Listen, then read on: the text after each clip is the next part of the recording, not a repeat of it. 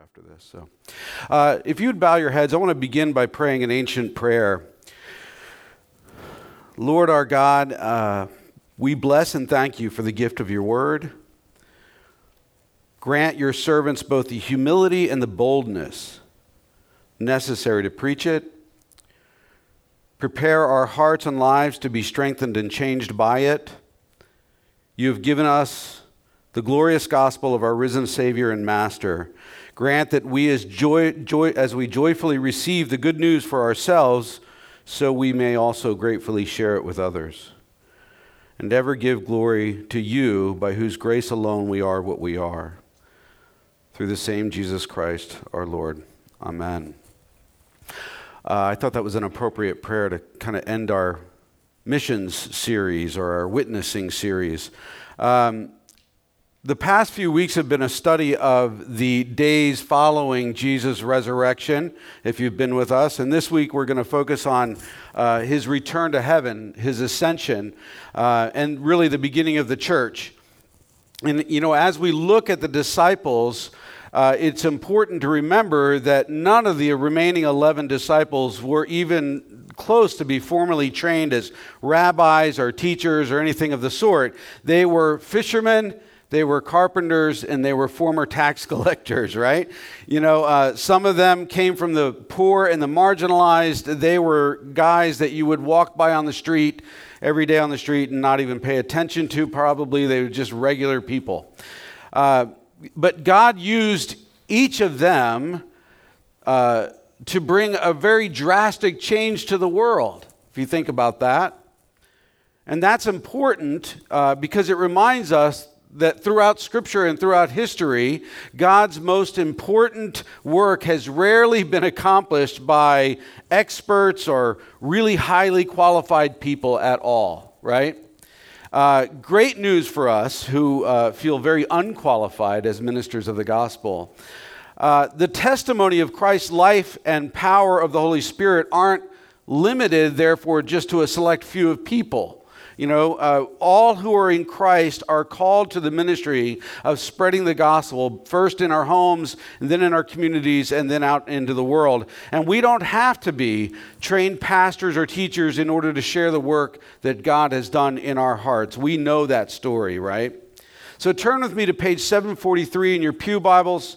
Uh, we're going to be reading from Acts chapter 1, verses uh, 1 through 11. We're going to start in verse 1, go through 11. We're going to kind of uh, go through it piecemeal, so keep the Bible open on your lap. Uh, and remember, from a few weeks back, we had said that Luke, uh, that scholars had, um, f- through textual evidence and through uh, archaeology and history and stuff like that, have found Luke to be a- absolutely trustworthy in his writings. So, Acts 1, verse 1, it starts like this In my former book, Theophilus, I wrote about all that Jesus began to do and to teach until the day that he was taken up to heaven. After giving instructions through the Holy Spirit to the apostles he had chosen. After his suffering, in other words, after his crucifixion and and then after he rose from the dead, he presented himself to them and gave them many convincing proofs that he was alive. And he appeared to them over a period of 40 days and spoke about the kingdom of God. On one occasion, while he was eating with them, he gave them this command Do not leave Jerusalem, but wait for the gift my father promised, which you have heard me speak about. For John baptized with water, but in a few days you will be baptized with the Holy Spirit. Let's stop there for a minute. Jesus, at this point, has been crucified, obviously, and he's risen from the dead, and he's appeared to people. He's met with them, he's talked with them, he's uh, ate, with, ate meals with people, and now he's ascending to heaven in this passage, and he will empower the disciples with the Holy Spirit for the ministry that lies before them. So he's empowered them with his words. He's empowered them with his witness or his modeling, and now he's empowering them in the Spirit. And so, uh, by this point, he has given them the Great Commission, Matthew 28, 18 through 20, which, uh, if you're around 6 8 long enough, you'll hear this quoted quite often. But at that moment, he said, All authority in heaven and on earth has been given to me. Therefore, go and make disciples of all nations, baptizing them in the name of the Father, the Son, and in the Holy Spirit, and teaching them to obey all that I have commanded you. And, I, and surely I'm with you always to the very end of the age. So that's the Great Commission for the church. George Verwer once said that there are many worthy causes which distract people from the greatest one or the greatest cause right? And that is the greatest cause the great commission right? Their call it was their calling from christ and it is also ours to take the message of the gospel to all peoples right? To all nations. Nations is people groups all the different people groups of the world. And they say that a declining interest in mission is a sure sign that a church has lost their first love, right? So if we don't desire to share Jesus, we really aren't in love with Jesus, so to speak. And sadly, Christians are often more concerned about many other issues than this issue, right? More, they're more apt to share the news about the best restaurant in town than they are to share with their friend about Jesus Christ, although it concerns eternity in the hearts of their friend, they still don't share. But at this point in this story, the calling of the disciples is solidified. It is cemented in them, or it should be. and they're in the final moments with Jesus. As it continues in verse 6, we read, Then they gathered around him and asked him, Lord, are you at this time going to restore the kingdom of Israel? And he said to them, It's not for you to know the times or the dates the Father has sent by his own Son. But you will receive power when the Holy Spirit comes on you, and you will be my witnesses in Jerusalem and in all of Judea and Samaria and to the ends of the earth. And after he said this, he was taken up before their very eyes, and a cloud hid him from their sight. So, right there, they're still, it's a sign that they're still not fully getting it, right? They still are kind of confused. They're asking this question, and they're remaining, their, their thoughts are remain focused on this Messiah that they had always expected to come with militaristic power and free them from the power of Rome, right? So they're really not getting it. They're not realizing their own call to ministry right now. They're not owning the fact that it's going to be some suffering for them, right? It's as if they're saying, Well, we want you to do the heavy lifting. We want you to do all the work. We don't really want to do all that.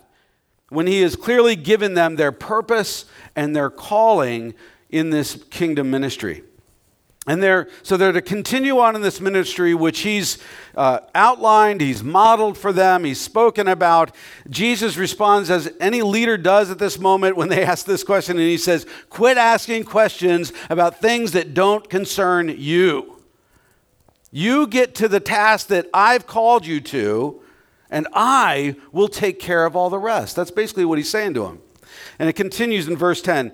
He said, They were looking intently up into the sky as he was going, when suddenly two men dressed in white stood beside them.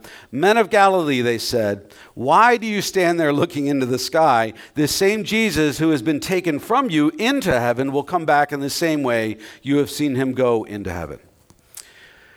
Now, as a kid, I remember going to the 4 H fair. I don't know if anybody here has ever gone to a 4 H fair. It's kind of like carnival slash farm stuff. You know, it was just so much fun. It was so much activity swirling about. It was a blast for a little kid. Blinking lights, you know, announcers inviting you into the strange and the mysterious, the weird things, you know, of life.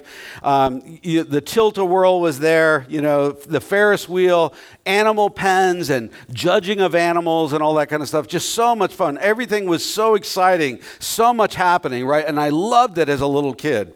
And we were all amped up on cotton candy, you know, when we got there, we bummed around with all our buddies. We'd, we'd get there, and my parents would say, Okay, see you guys later. See you at 9 p.m. We'll meet right here. And then we would take off like a shot, right? And we'd just do all this stuff. It was a great night.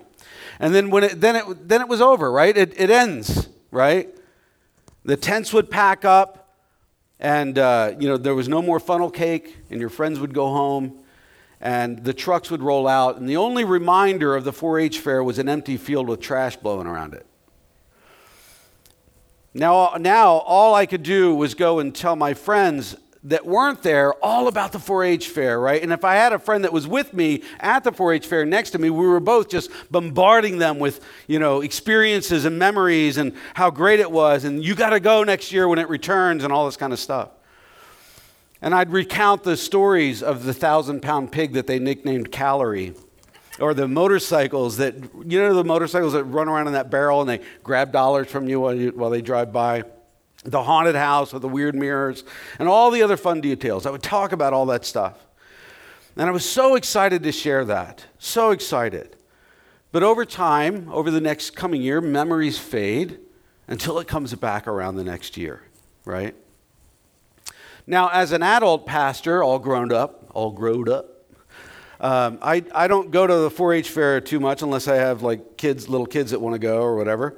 But um, now I go to conferences or workshops and things like that. And, you know, we get there and we worship and we listen to great speakers and we have insightful discussions about the gospel and about church and all that stuff.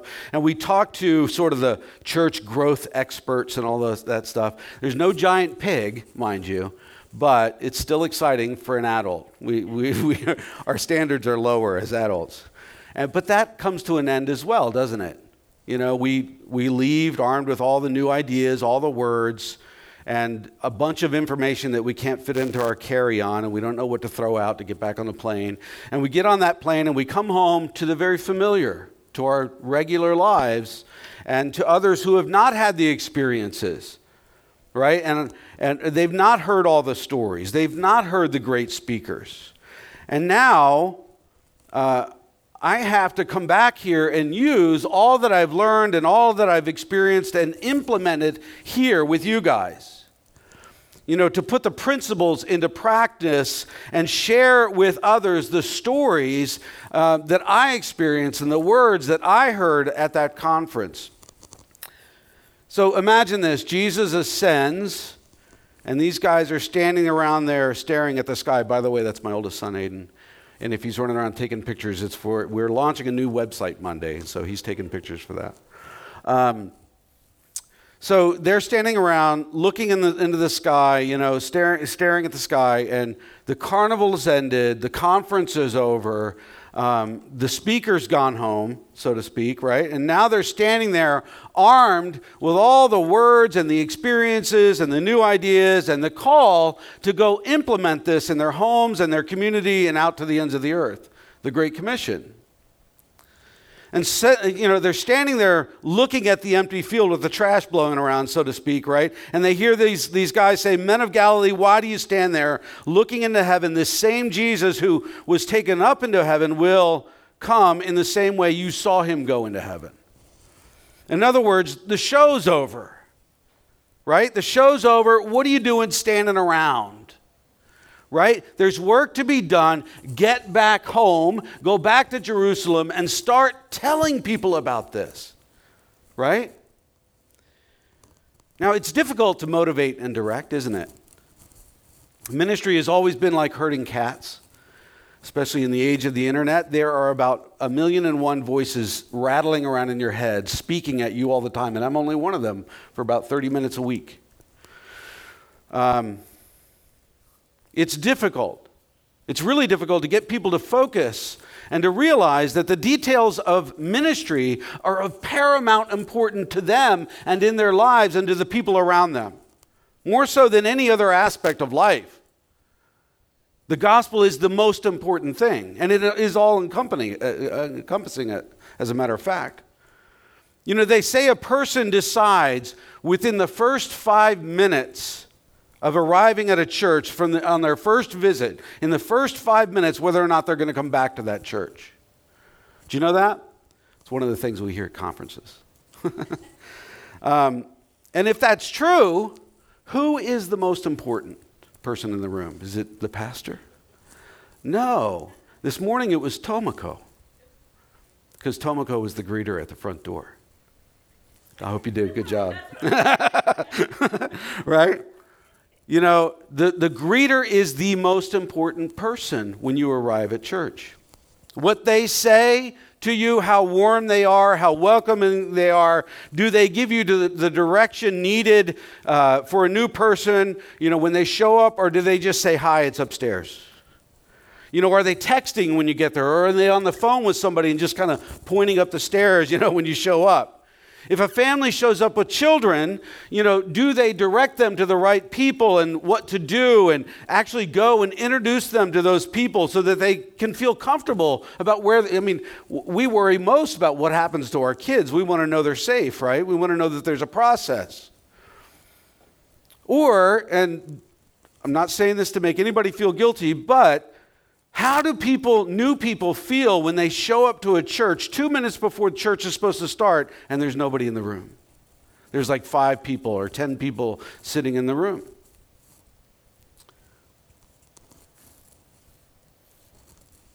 And then people start to come in, you know, all the way through the first worship set. What does that make them think? What does that make them feel? Is the question, right? See, that first greeting that first experience of church might be the actual difference in a person actually staying long enough to hear the gospel and to meet Jesus and have their life changed forever. Do you ever think about that? See, it's hard to get people to realize, to recognize that their presence, their presence makes a huge difference. That them coming early and leaving late and, and actually engaging in conversation with other people before and after is after, you know, is actually an opportunity to, to minister to someone or to be ministered to. You might have something done for you or said, for you, said to you that morning that you really needed and you didn't realize it, but the Holy Spirit knows it. It's hard to get people to realize or believe that they have something to give. God has gifted each one of you specially, right? It's hard to get people to realize that a, that a, simple word of encouragement from them to someone else, or to say, you know what, can I pray for you right now and actually do it on the spot, you know, may mean the difference to a person in profound ways. They, it, that, that we don't have to have the title of pastor in front of our names to be a minister of the gospel. We are all ministers of the gospel. It's hard to get people to realize that they are actually the, the, the fishermen and the carpenters and the tax collectors that Jesus intends to use. No matter how old you are, by the way, if you're in high school or you're got one foot in the grave, whatever. yeah. Some of us feel that way, right? Um, but do we listen to the announcements? Do we consider what great opportunities are standing before us that we can participate in uh, what God is doing in our Jerusalem, our Judea, and, and, and, and out and beyond that? You know, we've handed out these invites. We've announced Alpha for a number of weeks now. We've urged everyone to be prayerful about who they could invite and to invite them and to use those, those printed invites that we just showed you to, to, and give them to the people that need to be here to hear the gospel.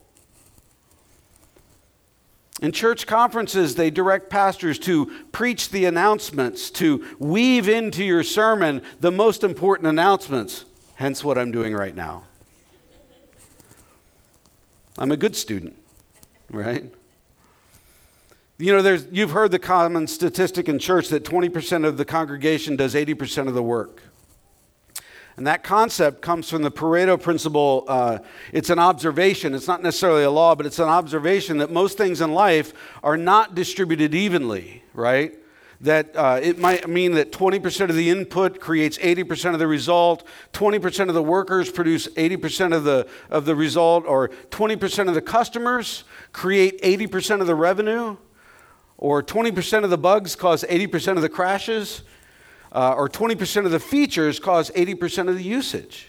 And the, the examples could go on and on and on right? And the point is to realize that you can focus your effort on the 20% that makes the difference instead of the 80% uh, uh, uh, that doesn't really add value, right, to what you, whatever you're doing.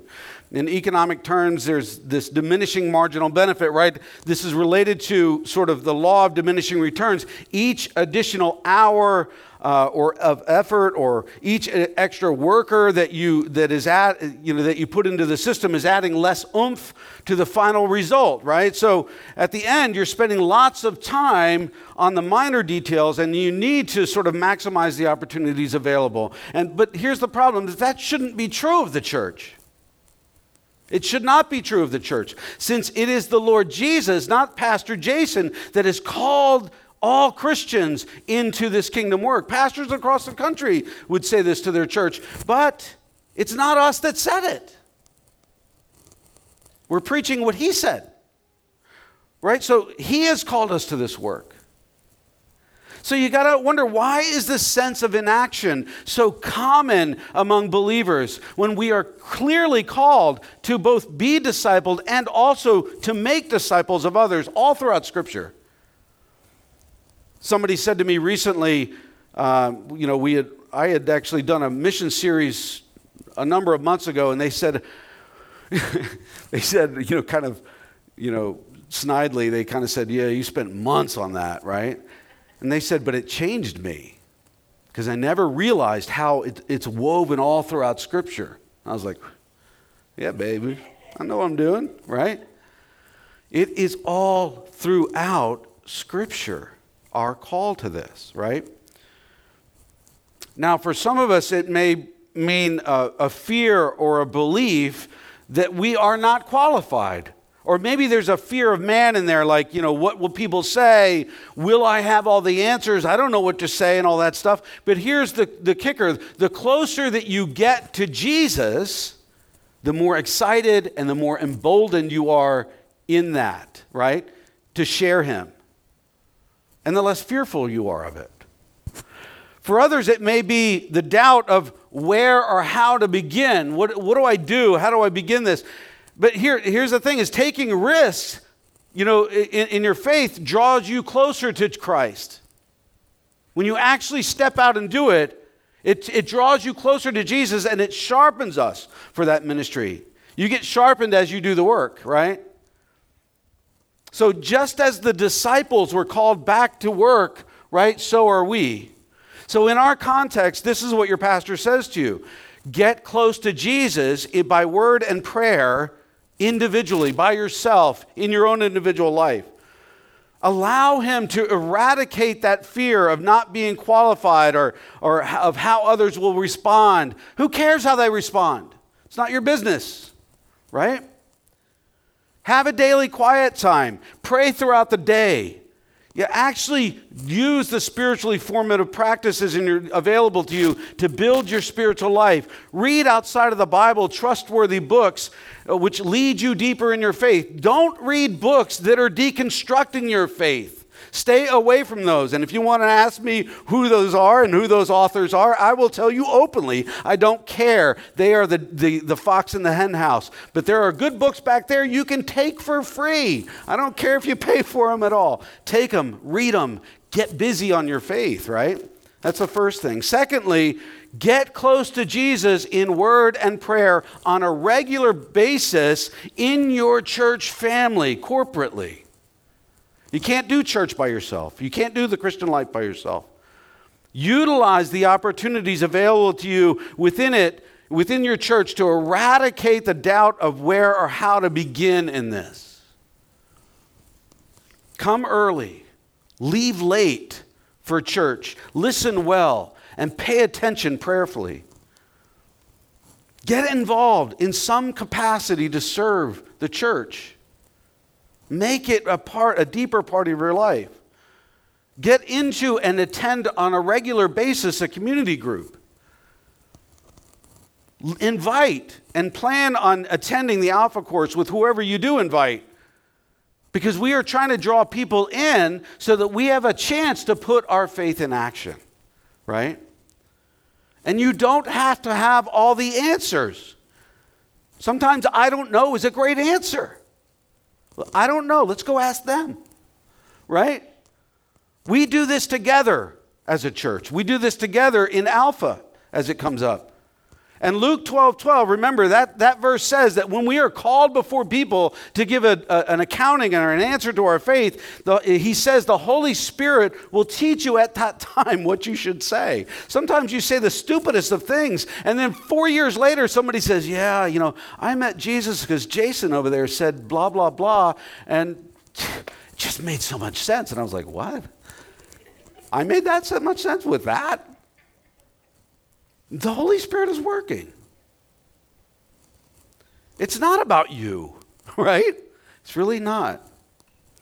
We may not have it all figured out. I certainly don't. But we are called to obedience in this area to start the conversations and trusting and praying that God will give us the words as we do this together. I was talking to somebody about, you know, there's that concept of predestination and election and all stuff, and they're they were, they were telling me how strongly they believe in it. And I was like, yeah, whatever, you know. I go, I just, you know, if I hover on that too long, the Great Commission goes away. I just, I, I would like to say I don't fully understand all this totally. I know that I, and they, and they said, yeah, we are called to obedience there. I'm like, yep, we are. No matter what you think about whatever theologically, we are called to obedience in this, right? The book of Acts is the perfect place to start looking at how and where to begin in ministry if you're feeling unsure about how to or where to begin in ministry. First, these disciples were told to return to Jerusalem, right? And from there, they were to spread outward, right? To, as Jesus commissioned them uh, to do their first mission back in Matthew 10, when he did that, he said, I'm sending you out like sheep among wolves. And he's still sending us out like sheep among wolves. And then he outlined what it could be like. And not all of it is fun, but that's okay. But Jerusalem was their home base for the early church, right? That's, that's where they lived, that's their place. And that city became their mission field. And here's the thing the Eastern Main Line is our mission field, first and foremost, right? In the same way, God doesn't necessarily require us or tear us away from everything that is familiar to us and send us, you know, someplace across the world just to share the gospel. Some people have that specific calling. Kim and I went to Indonesia for nine years to do that. We were called there at that point in our lives. But right now, I'm called here. You know, we have the opportunity to begin sharing the gospel in our homes and our communities and out into our workplaces, all the places where we already have familiarity, where we already have a sphere of influence, where we already know people, and we also already have this great network of believers around us who can stand alongside us and counsel us and aid us when we're struggling and pray for us. An article published in Christianity Today shares how pastors, farmers, and activists have been working together.